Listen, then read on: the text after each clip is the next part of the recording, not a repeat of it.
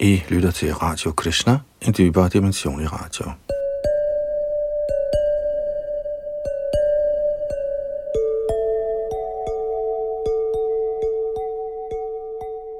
I Chaitanya Charitamrita er vi nået frem til Madhya Lilas 15. kapitel, hvor Chaitanya Mahaprabhu spiser prasadam hjemme hos Sarvabhauma Bhattacharya.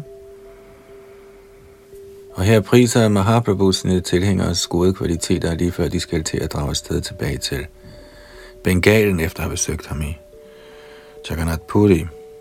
Vi nåede frem til tekst 179 i sidste ombæring, og skal fortsætte i dag fra tekst 180 her i det 5. kapitel. Jeg du der sidder bag mikrofon og teknik.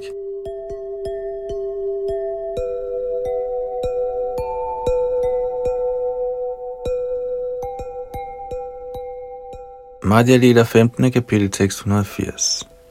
Jaya Jaya Jaya Jama Jita Dosha Gribhita Gunam Tvamasya Datmana Samavarudha Samasta Bhagaha Agajagado Kasam Akhila Shakjava Bahoda Kati Kvachidaya Jatmana Chacharato Nuchare Nigamaha Sri Chaitanya Mahaprabhu vedblev. O min herre, o du uovervindelige, o herre over alle energier. Udfold venligst din indre energi for at overvinde uvidenheden i alle bevægelige og uvirksomme levende væsener. Af uvidenhed accepterer de alle slags mangelfulde ting og skaber således en farlig situation. O Herre, vis venligst din herlighed. Det kan du let gøre, da din indre kraft er hinsides den ydre og du er reservaret for al overdådighed. Du er også udstilleren af den materielle energi. Du er altid optaget af dine lege i den åndelige verden, hvor du viser din reserverede indre kraft. Og samtidig viser du den ydre kraft ved at kaste dit blik over den. På den måde stiller du dine lege til skue. Vedderne bekræfter dine to energier og accepterer begge slags leg på grund af dem. Hertil kommenterer A.C. Bhaktivedanta Swami Prabhupada. Dette vers er hentet fra Srimad Bhagavatams 10. bog, kapitel 87, tekst 14. De bønderne fra Shrutigana, de personificerede vedaer, der lovpriser Herren. Guddommens mægtige person har tre energier, indre, ydre og mellemliggende. De betingede sjæle, som er betinget på grund af deres glemsomhed om Herren, sættes under herredømme af den ydre energi, når hun skaber den materielle verden. Den materielle naturs tre fremtrædelsesformer holder det levende væsen i en konstant tilstand af frygt, den betingede sjæl er altid frygtsom, fordi han styres af den ydre energi. Derfor bør den betingede sjæl altid bede til den almægtige herre for at kunne overvinde den ydre energi Maja. Således at hun ej længere vil vise sin kraft, der binder de levende væsener, bevægelige og stillestående. Gennem sådanne bønder bliver man egnet til at omgås Herren konstant, og således løses opgaven med at komme hjem til Gud igen.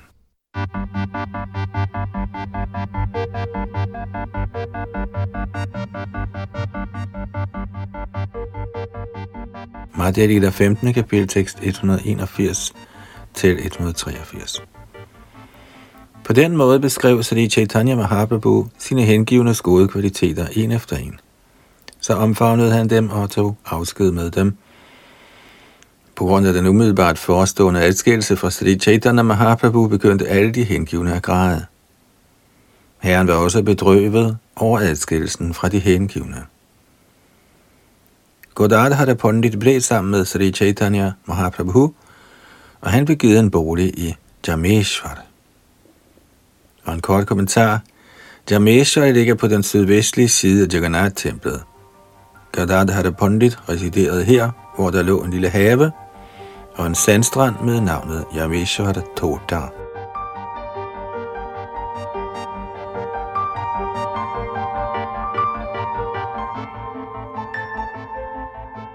Madhya Lila 15. kapitel, tekst 184-193. Shri Chaitanya Mahaprabhu blev i Jagannath Puri Nilachal sammen med Paramananda Puri, Jagadananda, Swarup Damodar, Damodar Pandit, Govinda og Kashishwar. Det var Sri Chaitanya Mahaprabhus daglige praksis at se Herren Jagannath om morgenen. En dag kom Sarva Bhauma Bhattacharya foran Sri Chaitanya Mahaprabhu med foldede hænder og indgav et andragende. Da alle Vaishnavarerne var vendt retur til Bengalen, var der en rimelig chance for, at herren ville efterkomme en indbydelse. Sarva Bhauma Bhattacharya sagde, accepter venligst min invitation til at spise frokost hos mig i en måned. Herren svarede, det kan ikke lade sig gøre, da det strider imod de religiøse principper for en sanyasi. Sarva Bhauma sagde så, efterkom en invitation i 20 dage, men Sri Chaitanya Mahaprabhu svarede, det er ikke et religiøst princip i den forsagende orden.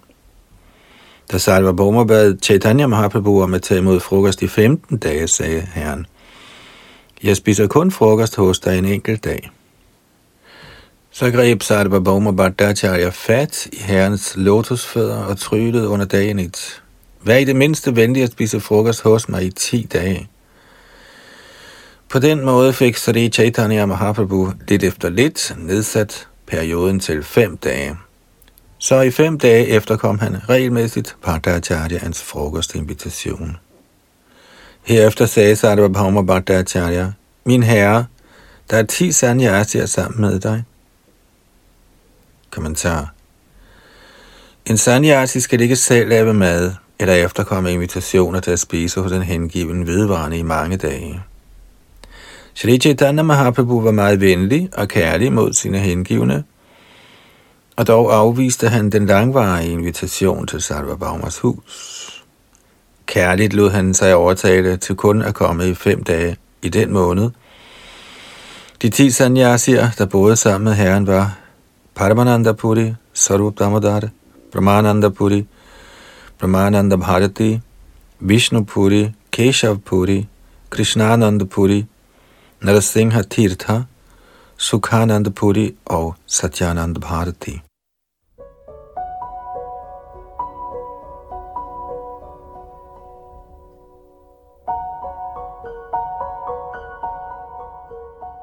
Madhya Lila 15. kapitel, tekst 194 til 196.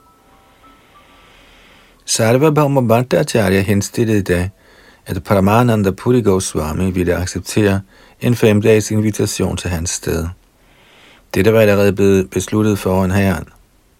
Sarva Bhavma Bhattacharya sagde, Damodar Svarup er en af mine nære venner. Han vil samtidig komme i selskab med dig og samtidig alene. De otte sanyasier accepterer invitationer i to dage hver. På den måde bliver der holdt frokost hver eneste dag hele måneden. Kommentar. I løbet af måneden, der havde 30 dage, ville Sri Chaitanya Mahaprabhu besøge Sarvabhauma Bhattacharya i fem dage. Pramananda Puri Goswami ville besøge ham i fem dage, Sarup Damodar i fem dage, og de otte øvrige sanyasier i to dage hver. På den måde var alle månedens 30 dage reserveret.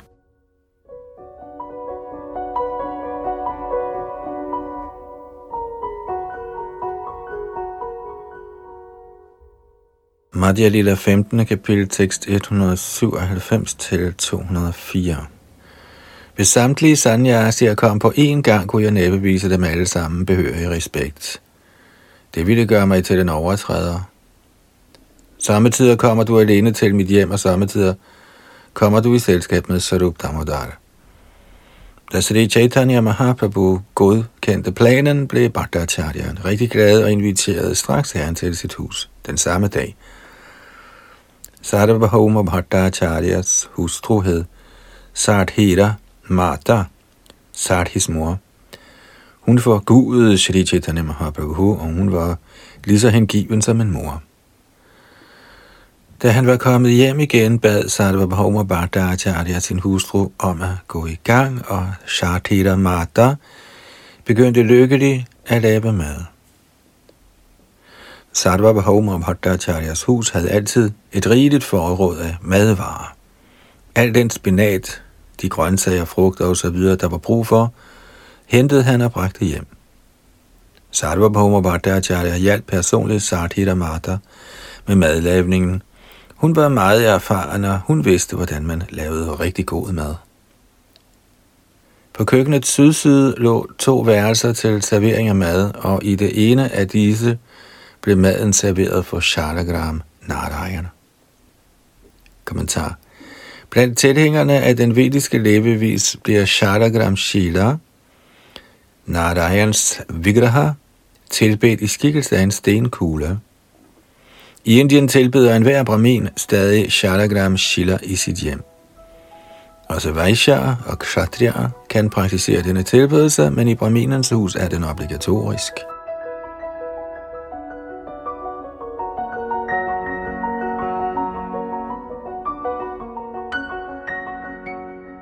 Madhya Lila 15. kapitel tekst 205-207. Det andet værelse var tiltænkt til det Chaitanya Mahaprabhus frokost. Herrens frokostværelse lå meget afsides, og det var blevet opført for nylig af Bhattacharyaen. Værelset var bygget sådan, at der kun var én dør ud, der tjente som indgang for Sri Chaitanya Mahaprabhu. Der var endnu en dør, der gik til køkkenet, og gennem den blev maden bragt. Først blev tre maner af kogte ris, svarende til næsten 6 pund, lagt på et stort bananblad. En kort kommentar. Her begynder beskrivelsen af den mad, der blev lavet til Sri Chaitanya Mahaprabhu. Beskrivelsen gives af Koviraj Goswami, der må man formode var en dygtig kok, der både kunne tillave og servere mad.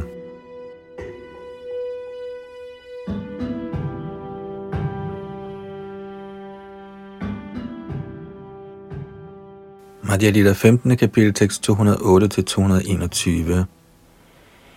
Hele stablen af ris var iblandet en så stor mængde gult og duftende klaret smør, at det begyndte at løbe ud over bladet. Der var et antal krukker bestående af barken fra bananentræer og bladene fra kæreplanten. Disse krukker var fyldt med forskellige tilberedte grøntsager og anbragt på alle sider af bladet. Der var i omegnen af 10 slags spinat, en suppe kaldet sukta, lavet med bitre nimberblade, en stærk ret med sort peber, en mild kage af stegt ostemasse og kernemælk i blandet små stykker stegt dal. Der var anretninger såsom dugdha tumbi, dugdha kushmanda, vesara, lapra, mocha ghanta, mocha bhaja, og andre grøntsagsretter. Der var uendelige mængder af Vridha Kushmanda Bari, Pula Bari, frugter og forskellige rødder. Af andre retter var der aubergine, stegt sammen med nye nimbablade, let body, stegt patola og stegte skiver af squash og græskar. Der var en suppe lavet med stegt urtedal og mungdal, der overgik gudedrik. Der var også sød chutney og fem eller seks slags syrlige retter, begyndende med vardamla. Der var vardas af mungdal, uddal og søde bananer. Og der var kager af sød ris, kager af kokosnød og mange andre slags kager.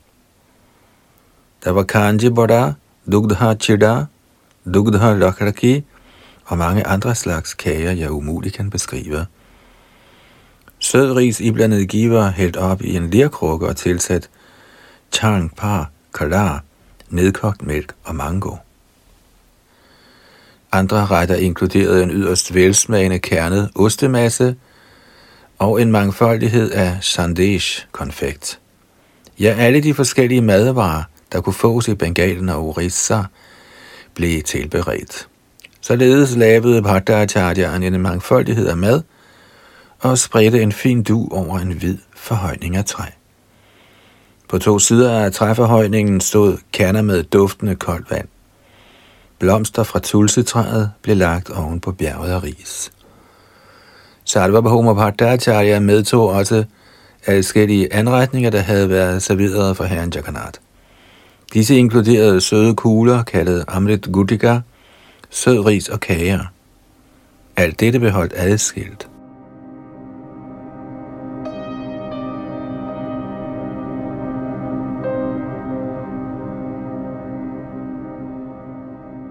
Kommentar Selvom Jagannaths levninger blev bragt ind i Madhacharyaens hus, blev de holdt adskilt fra de retter, han havde lavet i hjemmet. Det hænder, at prasadam iblandes en større mængde mad, der så bliver uddelt, men her ser vi, at Sarvabhauma og Bhattacharya holdt denne Jagannath Prasad adskilt. Han gjorde det især for at glæde Sri Chaitanya Mahaprabhu.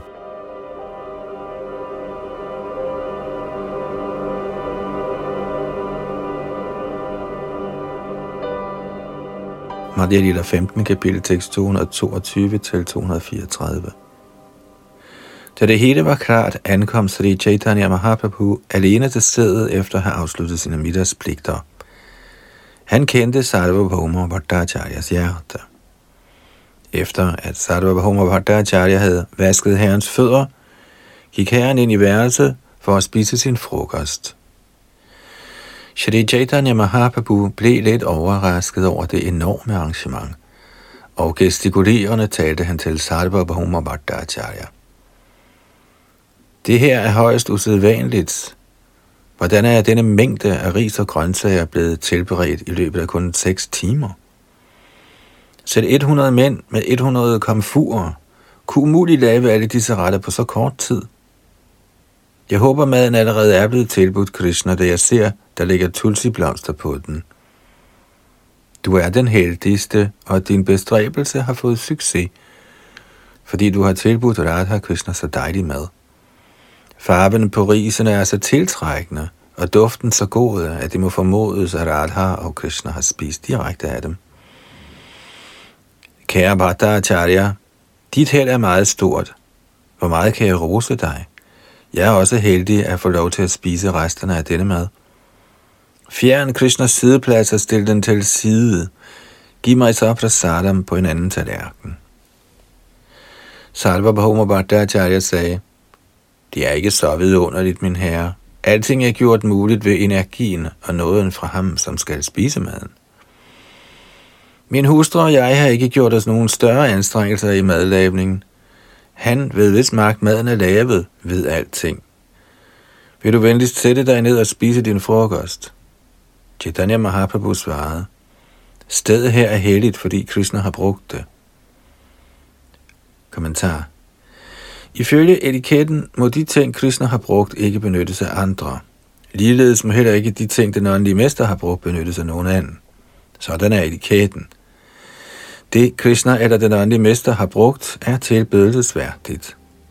I særdeleshed må deres sædepladser eller spisesteder ikke benyttes af nogen anden. Den hengivne må være meget påpasselig med dette.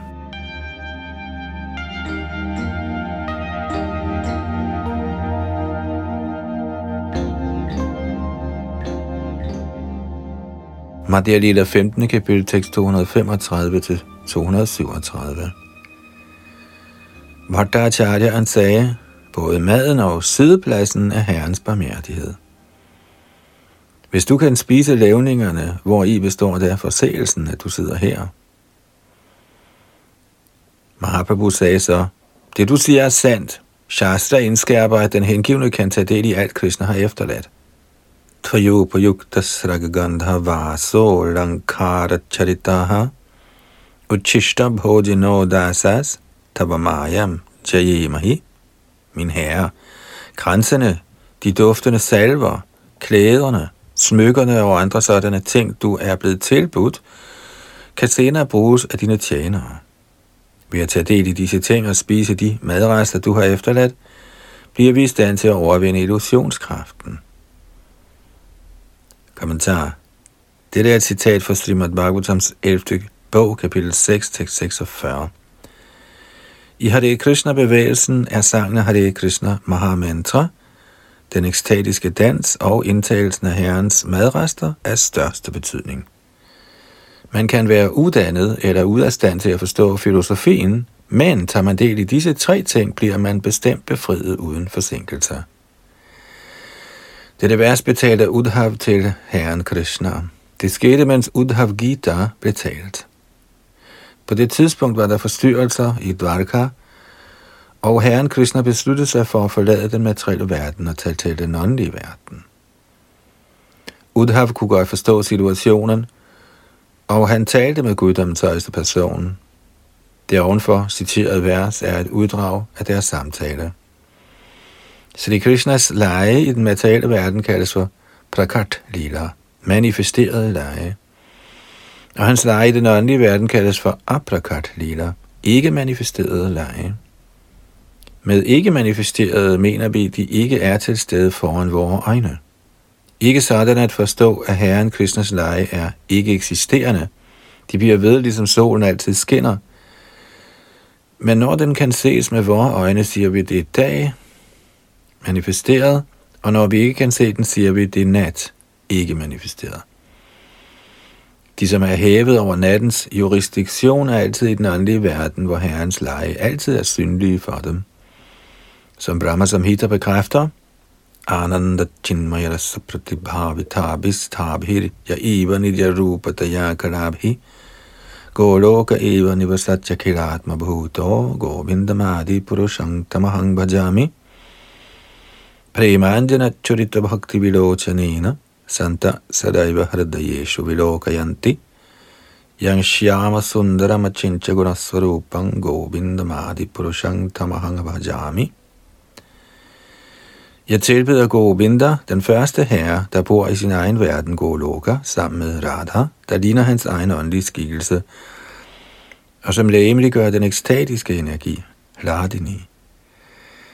Deres inder er hendes fortrolige, der er personlige udvidelse af hendes lægemsform, og som er besjælet og gennemtrængt af altid lyksalig åndelig rasa. Jeg beundrer Govinda, den oprindelige herre, som er Shyam Sundar Krishna selv, med ufattelige utallige attributter, som de rene hengivne ser i deres hjerters inderste, med hengivenhedens øjne, smurt med kærlighedens salve. Og det var Brahma Samhitas 5. kapitel, tekst 37 og 38.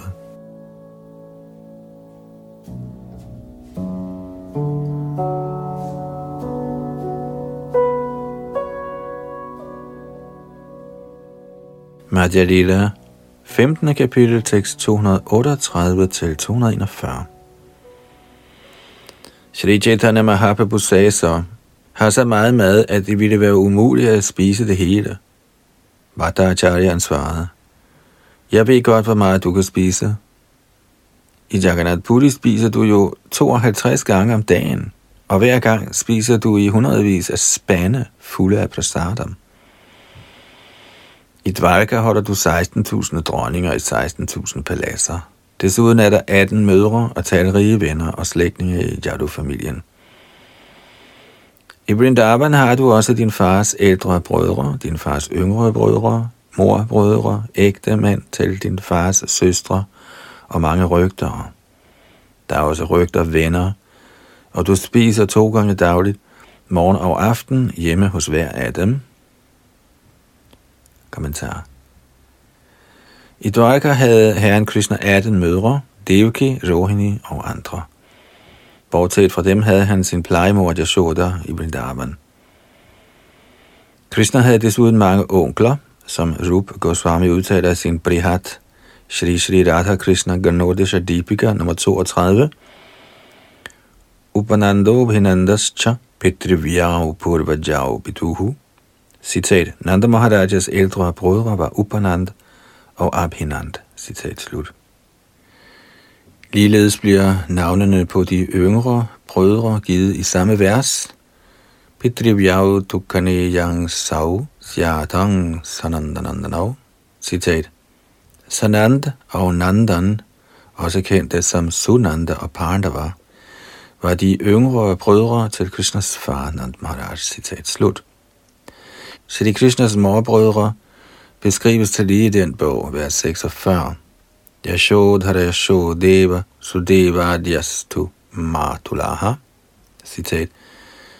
Yashohar, Yashodev og Sudev var Krishnas morbrødre. Citat slut. Også omtalt i Radha Krishna Ganodisha Deepika nummer 38 er de af Krishnas onkler, som var ægtemænd til Nand Maharajas søstre – Mahanila Sunilash Ramanav Kramat. Mahanila og Sunila er ægtemændene til Krishnas fastre.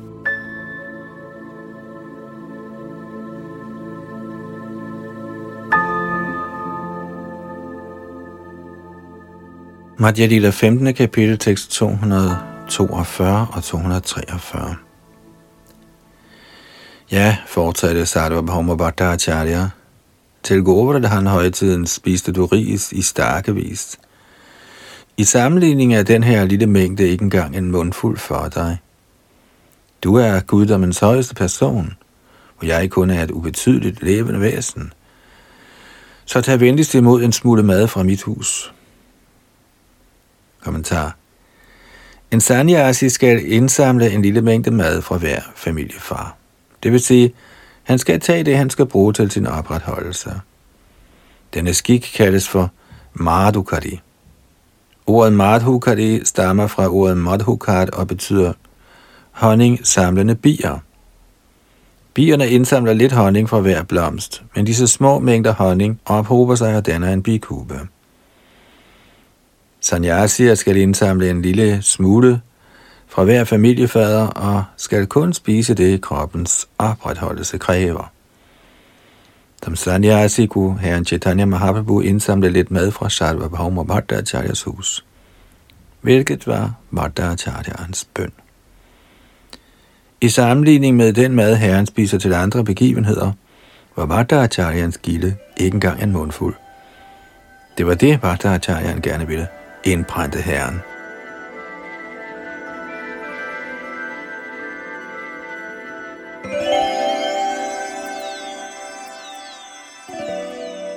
Madhya Lila, 15. kapitel, tekst 244-261. Da han hørte det, smilede Sri Chaitanya Mahaprabhu og satte sig ned. Ovenud lykkeligt serverede Bhattacharyaen først på fra Jagannath-templet. På dette tidspunkt havde Bhattacharyan en svigersøn, der hed Amokha, som var ægtemand til hans datter Shardhi. Skønt født i en aristokratisk Brahmin-familie var Amokha en smartig kritiker og gudsbespotter. Amokha ville gerne se Sri Chaitanya Mahaprabhu spise, men han fik ikke lov til at komme ind. Faktisk holdt Bhattacharya en vagt ved tærsklen af sit hus med en stok i hånden. Men så snart Bhattacharya begyndte at servere prasad og var lidt uopmærksom, kom Amokha ind. Ved synet af mængden af mad begyndte han at bespotte. Så meget mad er nok til at mætte 10 eller 12 mænd, men den her sanyasi spiser så meget selv. Så snart Amokha sagde det, vendte Sarvabhauma Bhattacharya sit blik imod ham. Da han så Bhattacharyans udtryk, forlod Amokha stedet med det samme.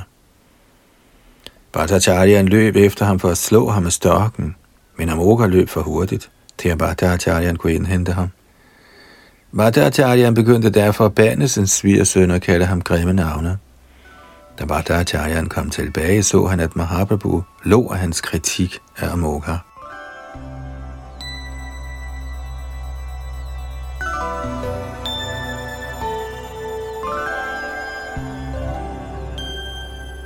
Da Shadhis mor, Bhattacharyas hustru, hørte om episoden, begyndte hun straks at slå sig selv i hovedet og brystet og sige igen og igen, Lad Shati blive enke. Da han så både mand og hustru så kede af det, forsøgte Mahaprabhu at trøste dem. Efter deres ønske spiste han prasadam og var rigtig tilfreds. Da Sri Chaitanya Mahaprabhu havde afsluttet sit måltid, kom Bhattacharyan med vand til mund, hånd og fodvask, og han tilbød ham krydderier med smag, tulsi manjarier, nelliker og kardemomme. Bhattacharyan kom så en blomsterkrans over Mahaprabhu og indsmurte hans læme i saltres pasta. Efter at have vist bødighed, fremsatte Bhattacharyan følgende ydmyge udtalelser. Jeg bragte dig til mit hjem blot for at få dig bespottet. Det er en alvorlig forseelse.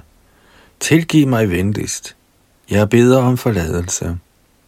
Shri Chaitanya Mahaprabhu sagde, det Amoga sagde var korrekt. Derfor er det ikke blasfemi.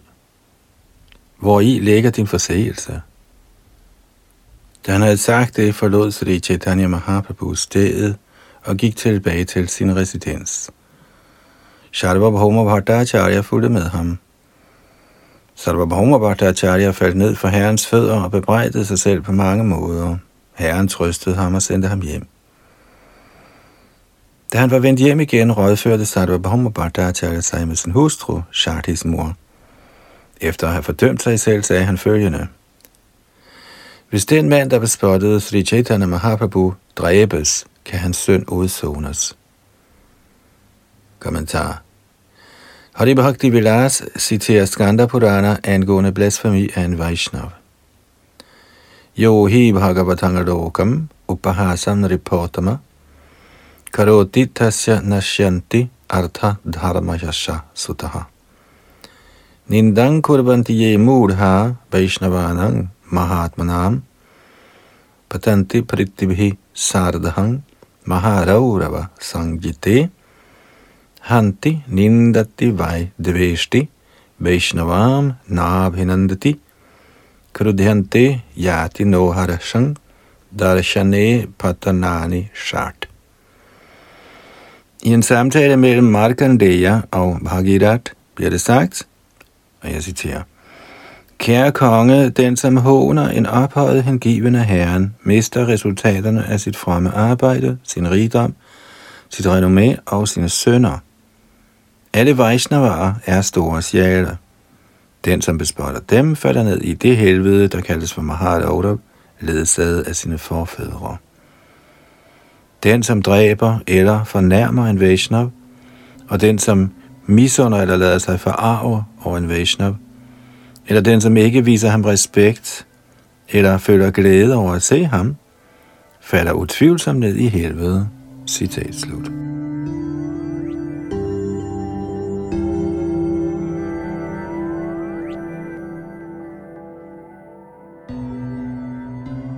Desuden giver Hari Bhakti Vilas 10, 314 følgende citat fra Dvarka Mahatmya.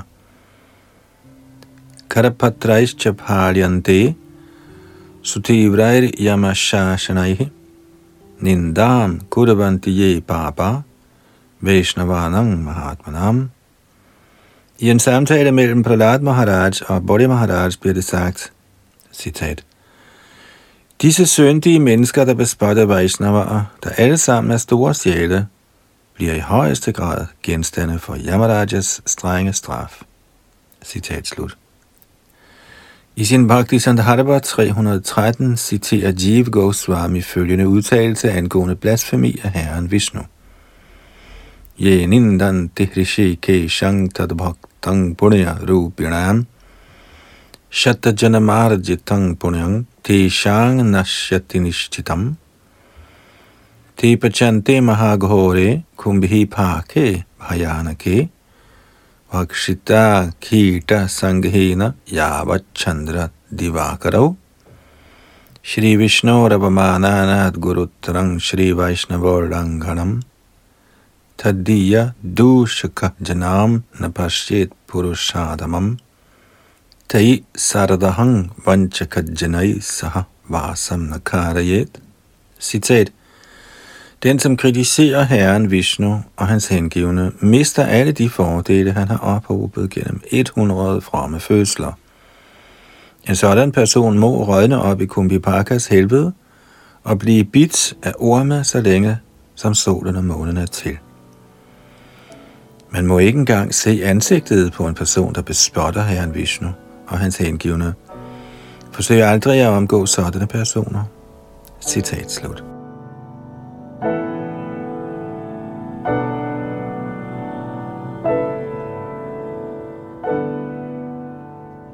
I sin Bhakti Sandarbha 265 citerer Jeev Goswami en videre Srimad Bhagavatams 10. bog, kapitel 74, tekst 40. Nindang Bhagavata Shrinvangs Tat Parasya Janasya Vam Tato napaitiya sopi yajadha shukrita chuta. Citat. Hvis ikke man straks går sin vej, hvis man hører bespørgelse af Herren eller hans hengivne, falder man ned fra hengiven tjeneste. Citat slut.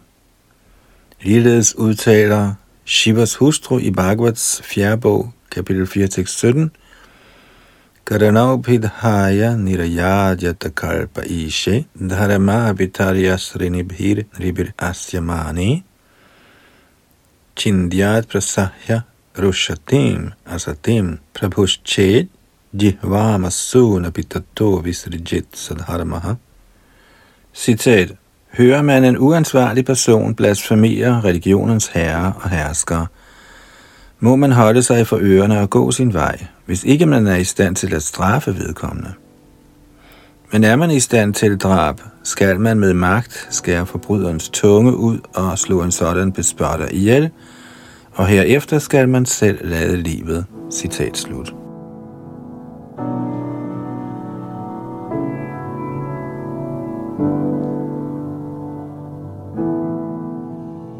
Madhya Lila 15. kapitel tekst 262 til 264. Bhauma Bhattacharya vedblev. Eller også, hvis jeg tager mig selv af dage, kan denne synd sones. Men ingen af disse idéer er brugbare, siden begge damer tilhører braminer.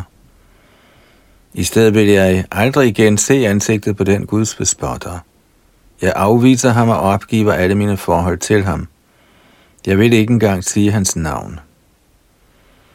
Fortæl min datter Sharthi, hun skal forlade sin ægtemand, da han er faldet ned. Når manden falder ned, har hustruen pligt til at opgive forholdet. Kommentar Srila Sharvabhauma Bhattacharya mente, at hvis Amokha blev dræbt, ville drabsmanden lide de syndige reaktioner på at have dræbt kroppen af en brahmana.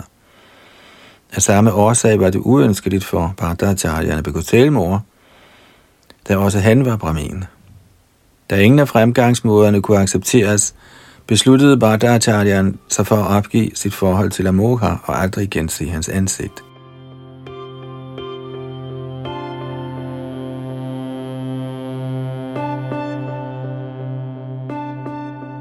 Når det gælder drab på en brahmana, giver Bhagavatams første bog, kapitel 7, tekst 53, følgende påbud vedrørende en brahmabandhu, eller en person, der er født af en brahmin far, men som er blottet for brahminske kvaliteter. Shri Bhagavan Uvacha Brahma Bandhur Nahantavya Atataye Vadharhanaha Guddommens person Shri Krishna sagde, en Brahma Bandhu skal ikke dræbes, men er han en angriber, skal han dræbes. Med et citat fra Smriti kommenterer Sri Shridhara Swami dette citat fra Bhagavat. Atatainam ayantam apivedhantapargam jighanga santang jigham siyanatena brahmaha bhavet. En angriber, der har til hensigt at dræbe, kan muligvis være nok så lært ud i Vedanta, men han skal alligevel slås ihjel på grund af sin misundelse i at dræbe andre. I et sådan tilfælde er der ingen synd i at dræbe en brahmana. Srimad Bhagavatams første bog, kapitel 2, 6, 52, udtaler også, Vapanang dravinadhanang stanang niryapanang tatha eshahi brahma bandhunam vadho danyo stidaihikaha. At klippe håret af hans hoved, berøve ham hans rigdom og fordrive ham fra hans residens, er de foreskrevne former for straf for en Brahmabandhu. Der er ingen påbud om at slå kroppen ihjel.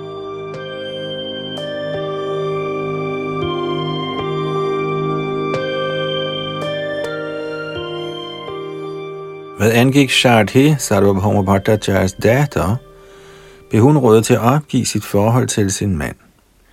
I den forbindelse udtaler Bhagavats femte bog, Napatish Chasasyan Namochayedya Samupeta Mrityum.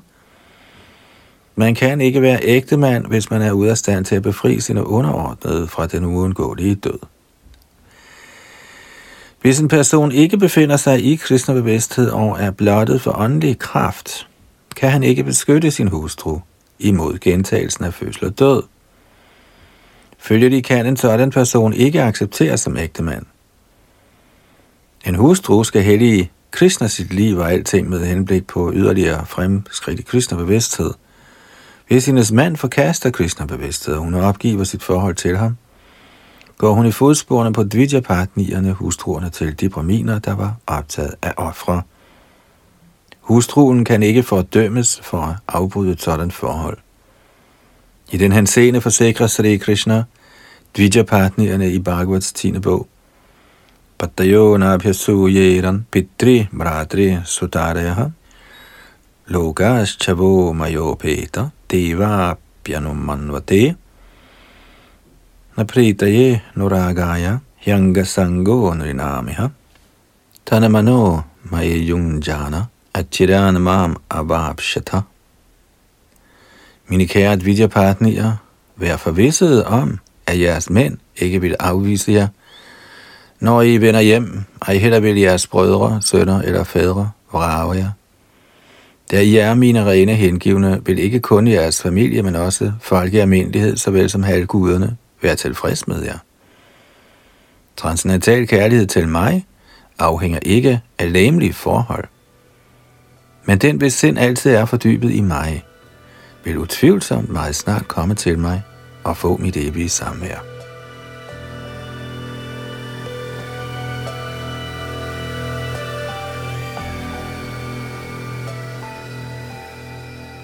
Madhya Lila 15. kapitel, tekst 265.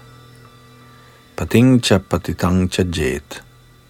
Hvis ægtemanden er falden, må man opgive forholdet til ham. Kommentar. Dette er et citat fra Smriti Shastra, som udtalt i Bhagavats 7. bog, kapitel 11, tekst 28. Santushta Santushtadodopadaksha dharmagya priya satyavak apramatta suche Snigdha pating tvapatitang bhajet. En hustru, som er tilfreds, som ikke er grådig, som er dygtig og kender religionens principper, som siger det, som er kært og sandt, som ikke er forvirret, og som altid er ren og kærlig, skal være sin mand meget hengiven, hvis ikke han er falden.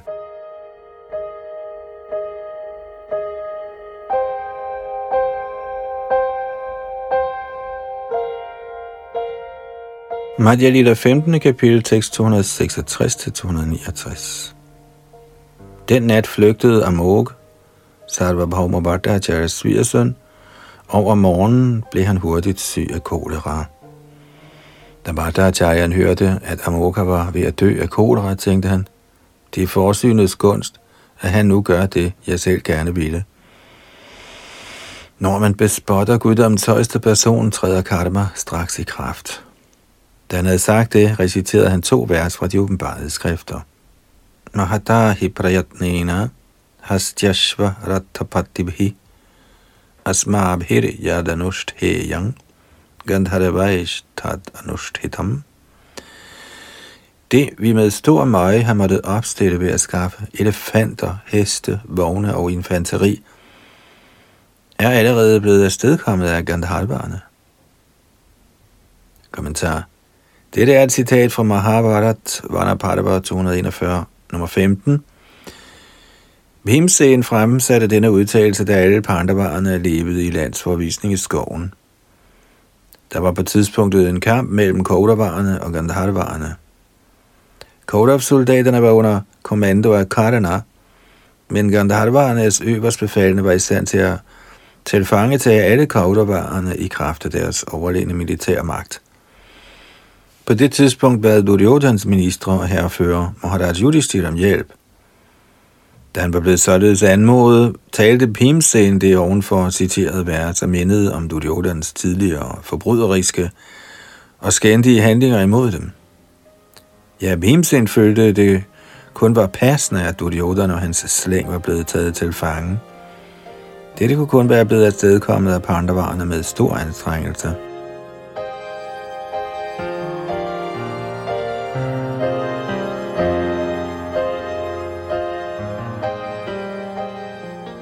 Madhya Lita 15, kapitel tekst 270.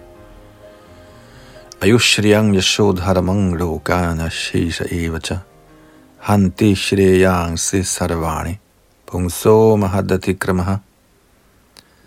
Når en person behandler store sjæle dårligt, bliver hans levetid, rigdom, renommé, religion, ejendele og gode held alt sammen ødelagt. Kommentar denne udtalelse fra Bhagavats 10. bog, kapitel 4, tekst 46, blev fremsat af Shukadev Goswami til Maharaj Pariksit. Citatet angår drabsforsøget på Krishnas søster Yogamaya, der før Krishnas fødsel fremkom som datter af Mor Yashoda. Denne datter, Yogamaya og Krishna, blev født samtidig, og Vasudeva erstattede Yogamaya med Krishna og tog Yogamaya med sig. Da hun var blevet bragt til Mathura, og Kangs forsøgte at dræbe hende, gled Yogamaya ud af hans hænder. Hun kunne ikke dræbes.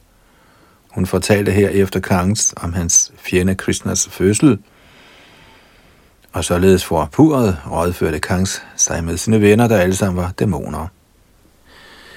Mens denne store sammensværgelse fandt sted, blev dette vers talt af Shukadev Goswami. Han gør opmærksom på, at en dæmon kan miste alting på grund af sine skændige dåde.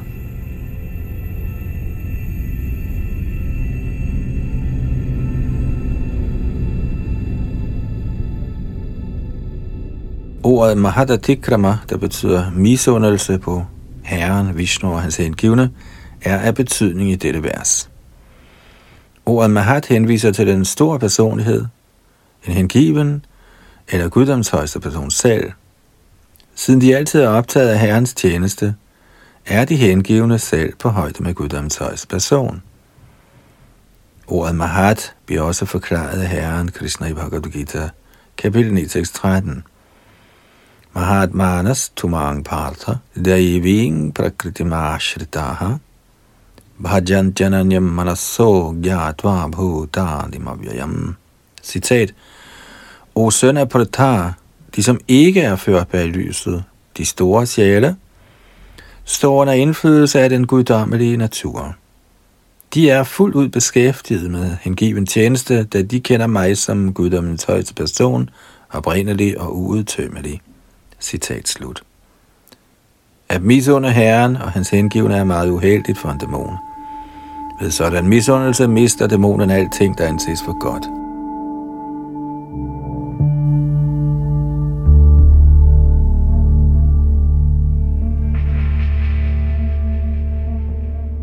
Madhya Lila 15. kapitel, tekst 271-277. På det tidspunkt gik Gopinata Acharya hen og besøgte Sri Chaitanya Mahaprabhu, og herren spurgte ham om de ting, der skete i Sarva Bahoma Bhattacharyas hus. Gopinath Acharya fortalte herren, at både mand og hustru fastede, og at deres svigersøn Amok lå for døden med kolera. Så snart Mahaprabhu hørte, at Amok var ved at dø, løb han straks hen til ham i al hast. Han lagde sin hånd på Amokas bryst og sagde følgende. Hjertet på en brahmin er af natur meget rent. Derfor er det et passende sted, hvor Krishna kan sidde. Hvorfor har du tilladt, at også misundelsens chandala sidder der? På den måde har du forurenet et yderst renset sted, dit hjerte. I midlertid er alle din besmittelse ved din omgang med Sarvabhauma Bhattacharya nu overvundet.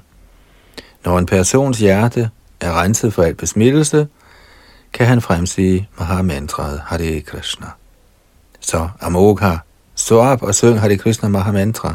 Gør du det, skænker Krishna dig utvivlsomt til noget. Kommentar.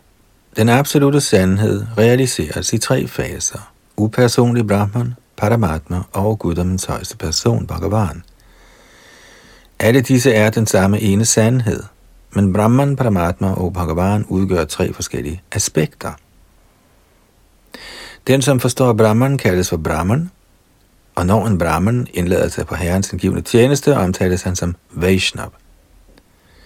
Men mindre man opnår en forståelse af guddommens højeste person, er ens indsigt i upersonlig Brahman mangelfuld en brahman kan fremsige Hare Krishna mantra på niveauet af Nama Abhas, men ikke på niveauet af ren lyd. Når en brahman lader sig engagere i tjeneste til Herren og fuldt ud forstår sit evige forhold, kaldes hans hengivne tjeneste for Abhideya. Når man kommer til det niveau, kaldes man for en Bhagavat eller en Vaishnav. Dette henviser til, at man er fri for besmittelse og materielle bånd. Herren Krishna bekræfter dette i Bhagavad Gita 7. kapitel tekst 28. Ye shang tvantagatana papang jananang punyakaramanam tedvandava moha niremukta bhajante mangridha prataha Personer, der har handlet frem i både tidligere liv og i det nuværende, og hvis syndige handlinger er blevet helt udryddet, er fri for vilfarelsens dualitet, og de lader sig med beslutsomhed engagere i min tjeneste.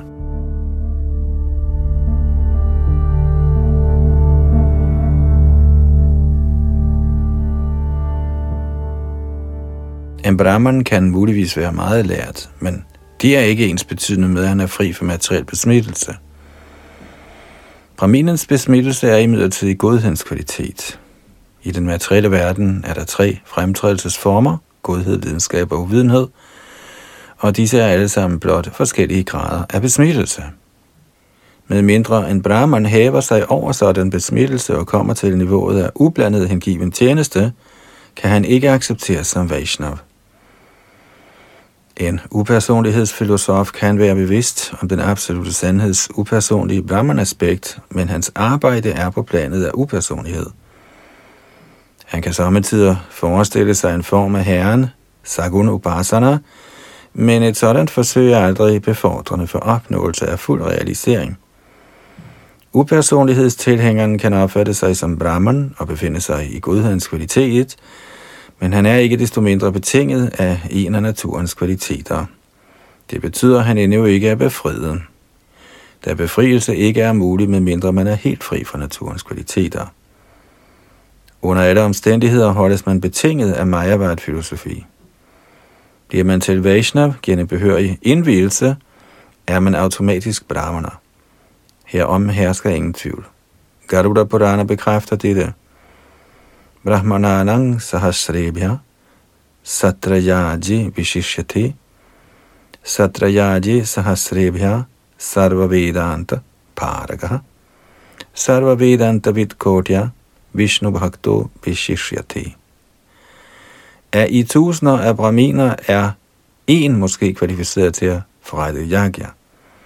Af i tusinder af således kvalificerede brahminer er en måske fortrolig med Vedanta-filosofi.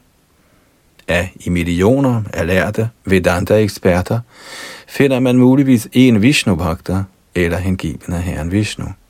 Han er den allermest ophøjet. Men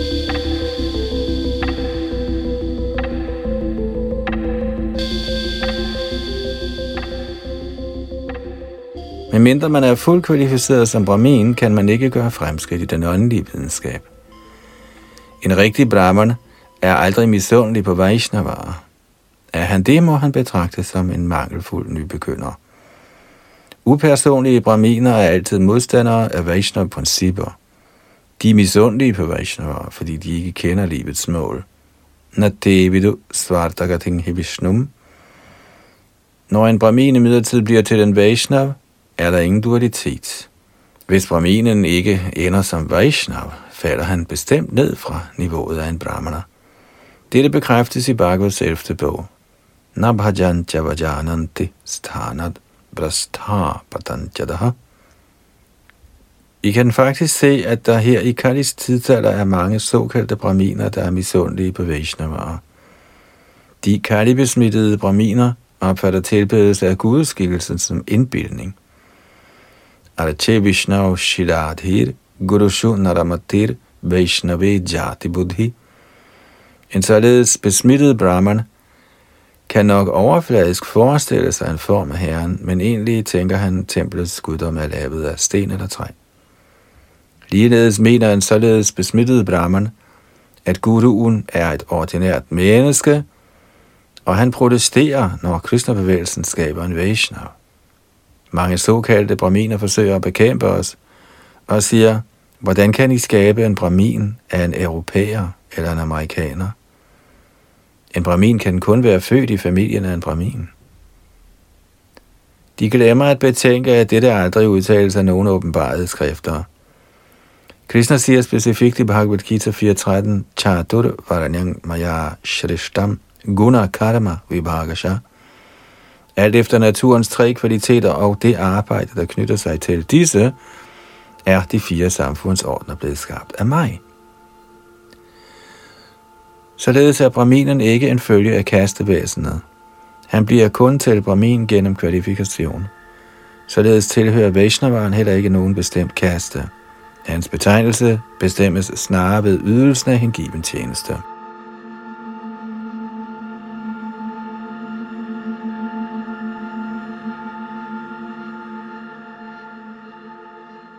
Så nåede vi frem til og med tekst nummer 277 her i Madhya Lidas 15. kapitel, hvor Mahaprabhu spiser frokost hjemme hos Sarva Bhattacharya. Og vi fortsætter fra tekst 278 i det kommende. Det var Yadunandan Das bag mikrofon og teknik.